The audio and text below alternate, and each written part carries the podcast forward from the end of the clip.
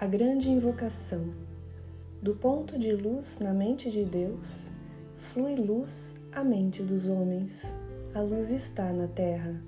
Do ponto de amor no coração de Deus, flui amor ao coração dos homens. Cristo está na terra. Do centro onde a vontade de Deus é conhecida, o propósito guia a vontade dos homens, o propósito que os mestres conhecem e servem.